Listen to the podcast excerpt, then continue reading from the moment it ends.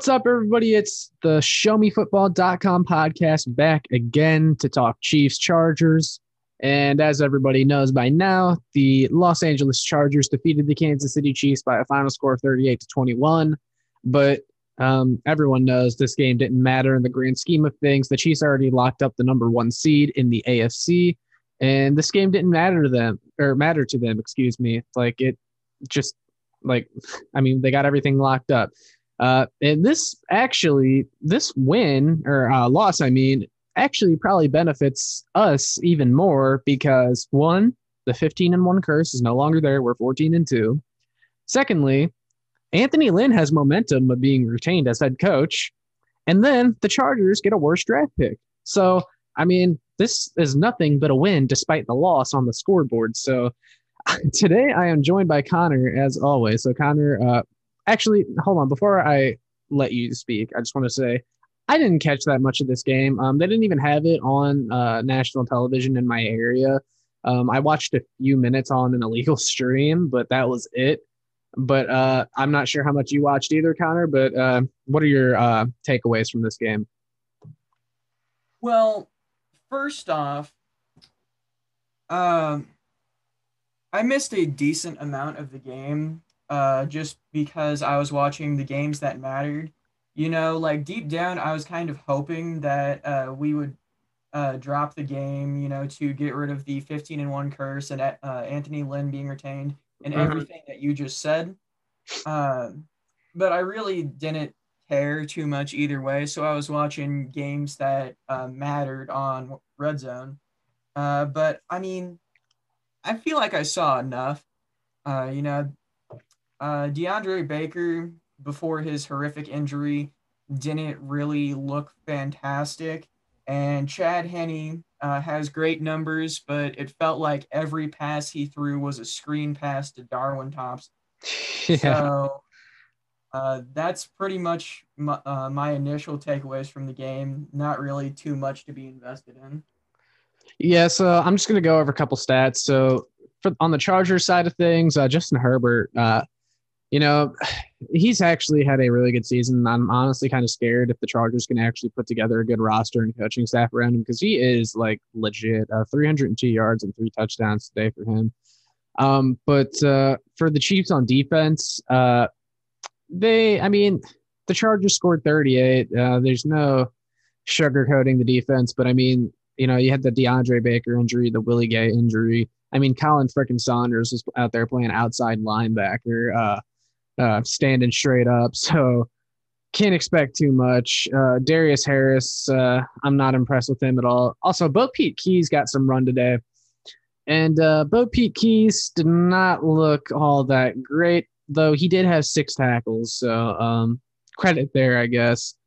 Um, but someone who just I you saw today he why he was a special teams player for a reason. Antonio Hamilton. Um, and Connor, I know Antonio Hamilton's one of your favorite players. So uh, oh, anything yeah. anything yeah. you want to say about him? Uh, well, I was hoping that because of DeAndre Baker, we could cut him because he is a horrendous, horrendous corner. He is not good in any sense. Uh, and she, he's a he's one of those players that Chiefs fans just seem to defend for some weird reason. But uh, no, I can't stand Antonio Hamilton.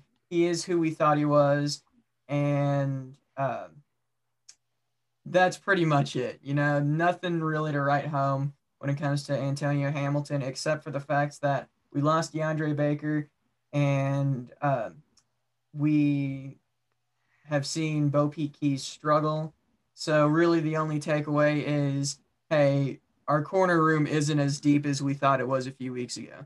You know, we were really optimistic about this corner room uh, with uh, the DeAndre Baker signing, but, but now, you know, I'm really hesitant of it going into the playoffs. I really uh, wish we could have got out with or got out of this game without that injury. That one hurts really bad. Yeah. So uh, circling back to uh, Antonio Hamilton real quick, he's just supposed to be a special teams guy. He's not supposed to be playing corner. And uh, like he's basically your new Jordan Lucas since Jordan Lucas left. Like Jordan Lucas, like was just mainly a special teams guy. Although with Jordan Lucas, I was actually impressed with him at times whenever he was on the field. Antonio Hamilton, not at all, because at the beginning of the year when Sneed was out and um, Breeland was out on suspension and all that stuff, like uh, Hamilton got some run, and uh, quite frankly, he looked horrible. So yeah, I don't want to see him playing corner. And then you mentioned it with DeAndre Baker, like that just sucks, man. I was so excited for him, and the big thing with DeAndre Baker was he's supposed to be a big part of the future. He was a he was an awesome snag for us and uh, someone with a lot of potential. You know, a former first round pick uh, in 2019. So that that just really hurts, and it, it, was a really bad looking injury. It took me a while to find a video of it, but I did, and uh, the whole lower half of his leg just uh, it it was flying around like it wasn't connected to anything. It looked really bad. But yeah, it looks like it's going to be a broken femur, according to Andy Reid. Which, I mean, I don't I'm not sure where that is on the spectrum of like bad injuries to really bad injuries, but um, regardless, uh, we won't be seeing DeAndre Baker for a while. That was pretty bad. Although I would, I guess I would rather it be a broken bone than a like a torn ACL or something. But I'm not, I'm not too sure. But that really sucks because I was really excited for DeAndre Baker. Uh, he's someone that I thought was like a upgraded version of Charvarius Ward. So that really sucks. But uh, yeah, I think I, you're not supposed to take a ton from a Week 17 game where starters were resting, but I just I think it says it's a little bit telling about the Chiefs' uh, depth on defense when you allow 416 total yards of offense to the Chargers. Although again, Justin Herbert's really good, and they were playing starters in this game against us. But um, I, oh well. I mean, I guess you can't read into it too much. But also, I've seen a handful of Chargers fans saying, uh, put respect on Justin Herbert and the Chargers name after this game. I just knew there was going to be a handful of Chargers fans that somehow would find a way to celebrate a Week 17 game against the Chiefs in which Chad Henne and Darwin Thompson were your stars of the offense. Uh, yeah. Uh, Darwin Thompson, you know, people are going to say he had a great game, and I guess he looked pretty good, but he really didn't look like anything special. Which I feel like this is what we've said about literally every running back except for Le'Veon. Like, we're really optimistic about Le'Veon, but every other running back, to, at least to me, is just kind of meh, you mm-hmm. know? Uh, but yeah, I wasn't crazy about Darwin Thompson. And, like, okay, cool, he had a good game, but I guess if we need to throw a screen pass in the playoffs, we have our guy. Yeah, Darwin Thompson, like, I don't. He had a really good game. Like, if I'm being honest, like he did have a good game. He had 45 yards on 14 carries and a touchdown. But uh, where he really made his money is in the receiving game. Uh, seven receptions for 65 yards and a touchdown. Uh, that that was surprising to me because the Chiefs just have not utilized their running backs in the passing game at all this year, and Darwin Thompson has one of the most effective uh, games of a running back this year, uh, receiving wise. That was just really interesting to me. I don't know if that was just because you know Chad Henne was Mister Check Down this game, um, but Darwin Thompson looked really good. So I guess uh, you know if like Le'Veon Bell were to go down and Clyde's not ready, like I guess you can at least feel comfortable with Darwin Thompson in the rotation. So uh, that's what I take away from this game. But Chad Henne was actually pretty good 23 of 32 for 218 and two touchdowns. Um, and then Byron Pringle, uh, I know he, you haven't been super high on him. I think I was a little bit higher on him than you, but, um, you know, didn't think he was anything special. I, he looked impressive, I thought. And um, I think he's someone that will be in line to get you know, significant snaps, assuming uh, Sammy Watkins doesn't come back and we have a small hole at receiver and we don't like uh, that's assuming we don't add anyone else. But even then, like I feel like Byron Pringle could have a slightly bigger role in this offense next year. Yeah, I'm. I wasn't like anti Byron Pringle. Yeah. Uh, I didn't hate him as much as I hate Dieter.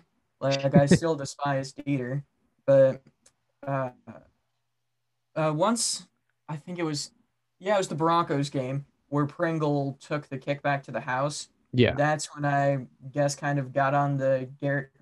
I almost said Garrett Byron Pringle train. I'm never getting on the Garrett Dieter train. I don't care what he does. There is no Garrett But, Dieter uh, train.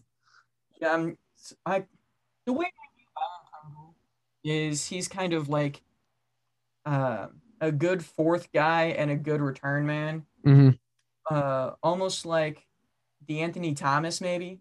Yeah. You know, I, I'd feel comfortable with Byron Pringle as my return man. I'd really like that. I think he's the type of guy who could get lucky and make a Pro Bowl uh, as a returner.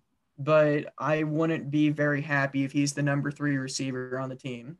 Yeah, I definitely agree with that because, um, you know, Byron Pringle's been solid. You just don't want him as like number three. I, I think I'm comfortable with him at number four, I'd say. But uh, Gary Dieter, uh, since you mentioned him, I just wanted to say I, I, I hate how he gets so many opportunities for really no reason at all. Like every time there's a COVID call up at receiver or like if they need a body on special teams, it's always Dieter for some reason. And I just, I, I don't know why they keep messing around with him. I mean, he just, he doesn't really bring anything to the table.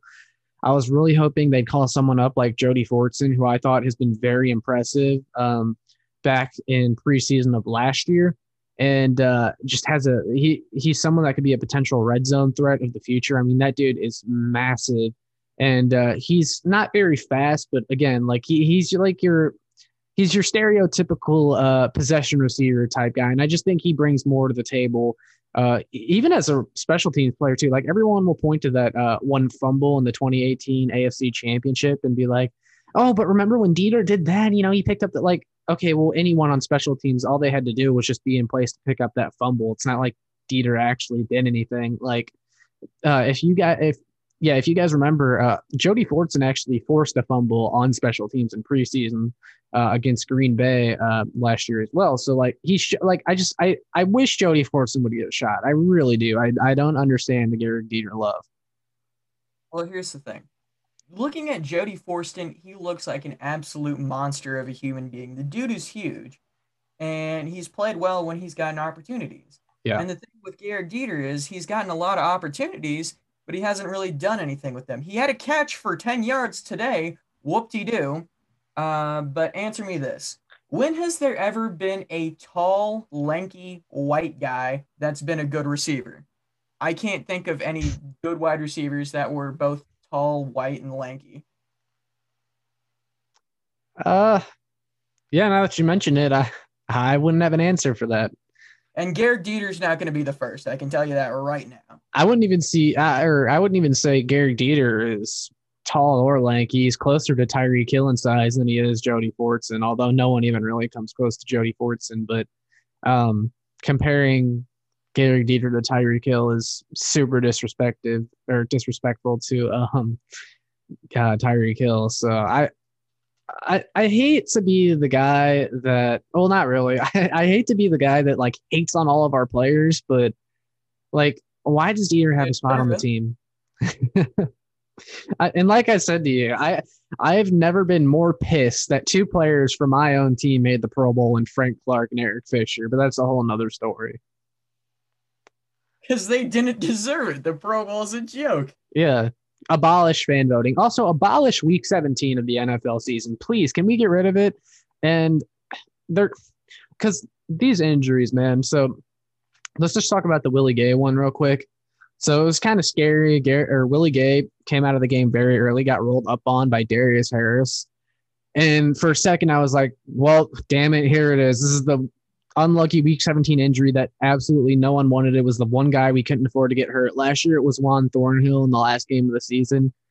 This year it's Willie Gay, although it sounds like it won't be too serious. Uh, Andy Reid said it was a sprained ankle. So um, ankle definitely better than a knee, in my opinion. So nothing too bad. Uh, it sucks that Willie Gay couldn't get um, a ton of playing time now because he got hurt in this game. This is a good opportunity for him to get up to speed before the playoffs. But also at the same time, like I kind of question why he was playing. Like if you're the Chiefs and there's anyone um, that you think can be a contributor in the playoffs, then why I just don't understand why you'd even throw them in for even a play. So um, I feel like that was kind of foolish. And I said that on Twitter, and someone was like, dude, then we wouldn't even be able to field the team. And I was like, I literally don't care if we can't field the team. Like this game means nothing. Sure, go ahead, forfeit. Like honestly. But um, I and I even said I don't care. Put Tershawn Wharton at linebacker, and um, they kind of did that. Uh, they put Khalen Saunders at linebacker, which is a similar move to what I uh, suggested. So yeah, like if you have to, like I don't know, put freaking Gehrig Dieter at linebacker. I don't care. Put Frank Clark and Eric Fisher out there. It's not like they're going to contribute anything in the playoffs. Oh, you're gonna get some hate for that one. Good. I welcome it. Also, uh, so- something I wanted to point out: Yasir Durant played a lot today, and he actually looked pretty good. I'm happy to see Yasir Durant. Yeah, for sure. I, I was talking with one of our friends before the game, and I said that I think this starting line, um, offensive line that we have, is probably our best combination because they replaced um, Reiter with um, Kilgore. Kilgore. I don't know why I forgot Kilgore for a second. And then you had like Wylie replaced with Wiz. Um, I don't know who was at right tackle, but I know they had Yasir playing left. Yeah. And but yeah, you know, no Fisher, Reiter, or Wylie. I'm down for it. Yeah, and something I will point out, um, the Chiefs pass rush in this game got three sacks, which is kind of out of the norm. Uh, Tim Ward had one, and he also had five tackles. And I, I didn't know a lot about Tim Ward. He's been on the practice squad for a long time now. Um, actually looked good today. Uh, DeAndre Baker had one of the sacks, and unfortunately he went out. Um, so that's sad. But Alex Okafor had the other one. Alex Okafor's looked good in recent weeks. So, um, much more productive pass rush without Frank Clark. Go figure.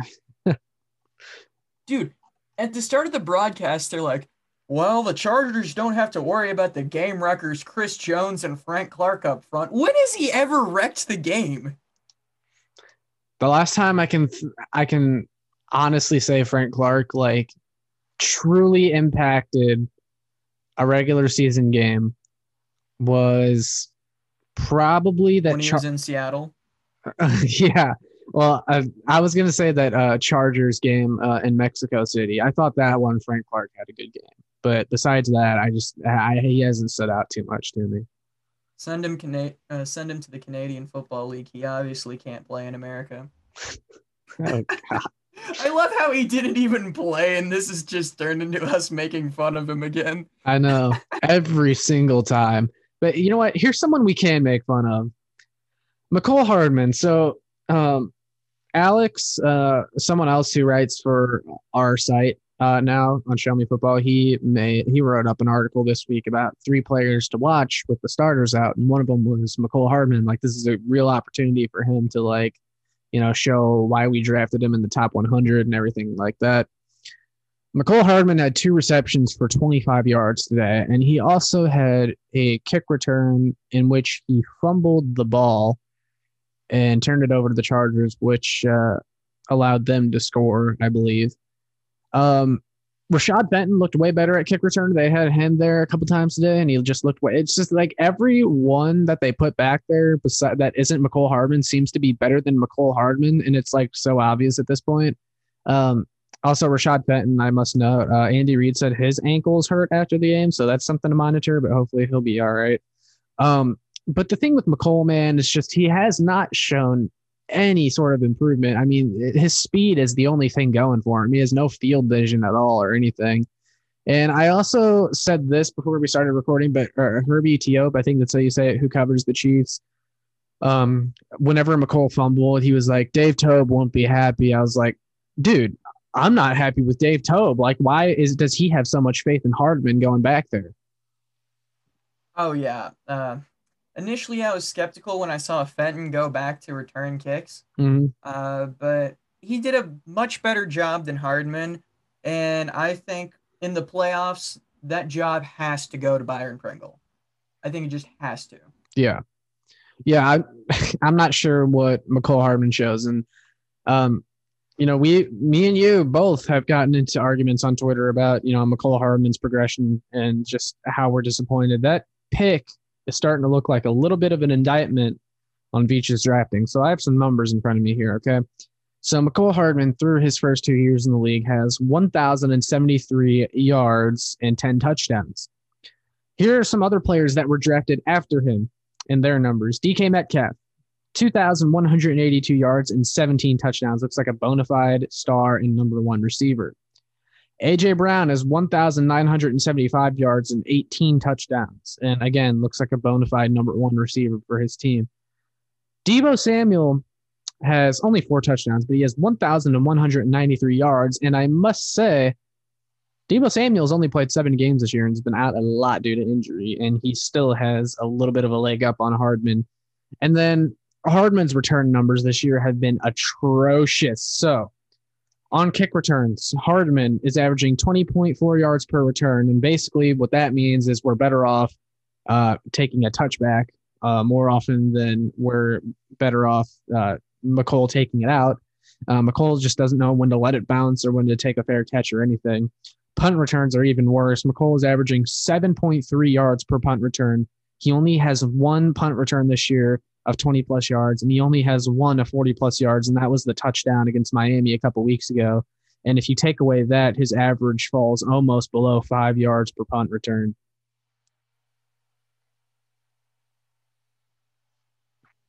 Oh, but Josh, he would be a number one receiver on every other team, don't you know?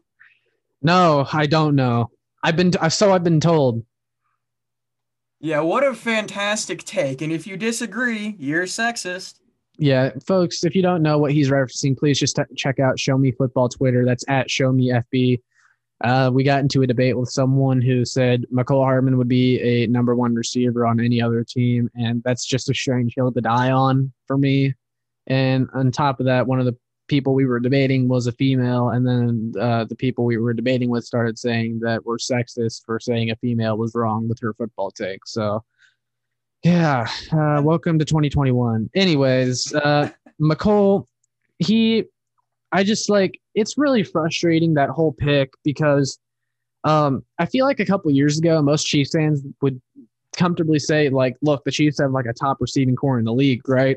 But, um, you know, with Sammy most likely walking, that leaves um, Mecole as your number two. And I think most fans would be pretty upset if Mecole Hardman became the number two receiver next year. Uh, and I wouldn't blame them because I love Tyreek, but he can't carry the load by himself and injuries happen. Uh, if Mecole becomes the number two, uh, I I would be kind of worried.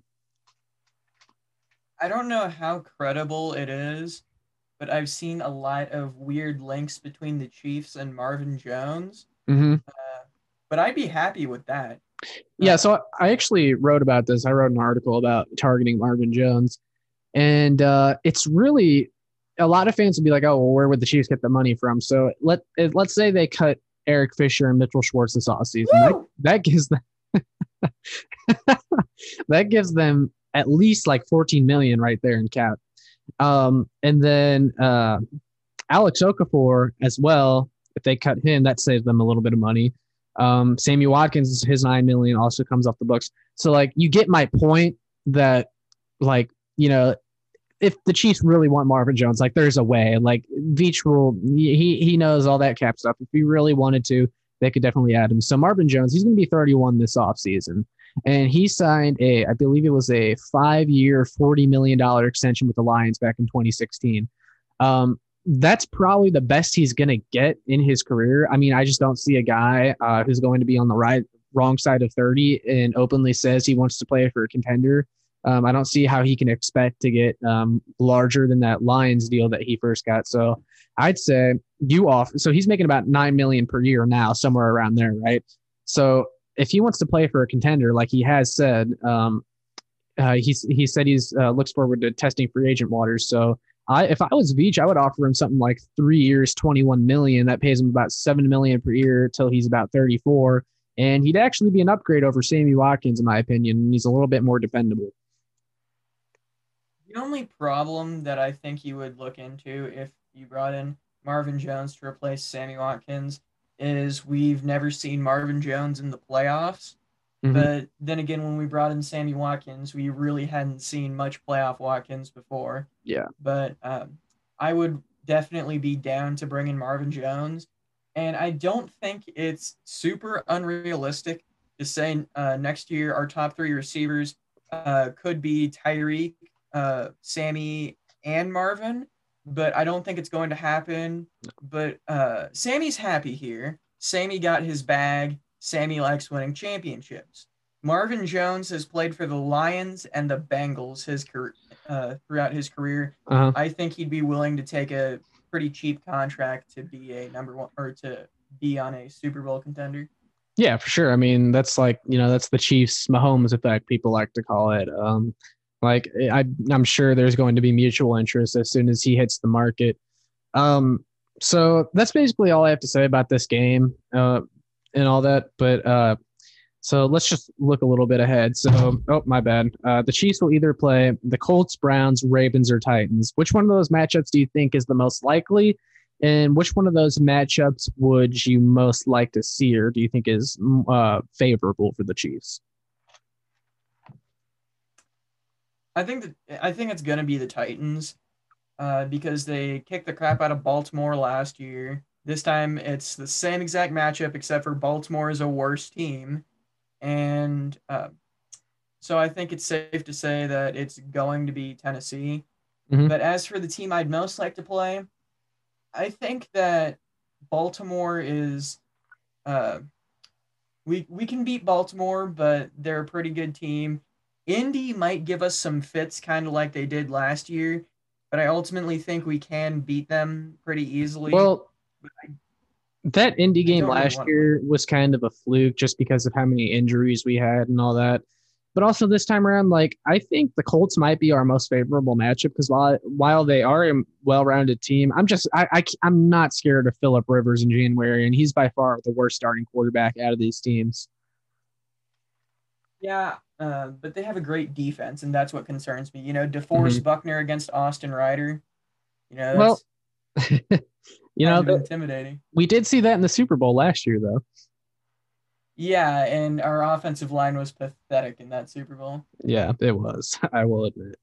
But uh yeah, I mean, probably like the Colts or you said Ravens. I think we've we've we've owned the Ravens enough. I'd be comfortable playing that game again. I think we'd kick the crap out of the Browns. I would like that too. I think the Browns are frauds. yeah. Yeah. I mean, they they barely beat um uh what's his name? Mason Rudolph today. So um yeah, that I mean you just gotta hope everyone gets healthy and really all these games are winnable in the end. It's I mean, we are the Chiefs after all. You just gotta hope we flip that switch, you know, that magical switch everyone talks about. Oh yeah, and I mean, I have decent faith that it's going to flip on in the divisional round. Yeah. I'm not really scared of any of these teams. I could see a couple of them upsetting us, but I'm not like shaking at the thought of playing them. Yeah, definitely. I agree with that. So, um, you know, we'll definitely make a more or another podcast, um, depending on who the matchup is and review it um, after that goes down. So uh, that'll be fun. But um, is there anything else you wanted to talk about in this podcast? Nope, this was by far the most boring game of the year because it literally did not matter at all. Well, I did want a game where I can just relax not worry about injuries or losing or anything. And uh, that was what this game was supposed to be. And I still couldn't get it. Life of a Chiefs fan. I, I I wanted one all year long and we just didn't get one. So ah, whatever. That's it for this week. Uh, make sure you check out www.showmefootball.com for more. And uh, we'll see you next time. Peace.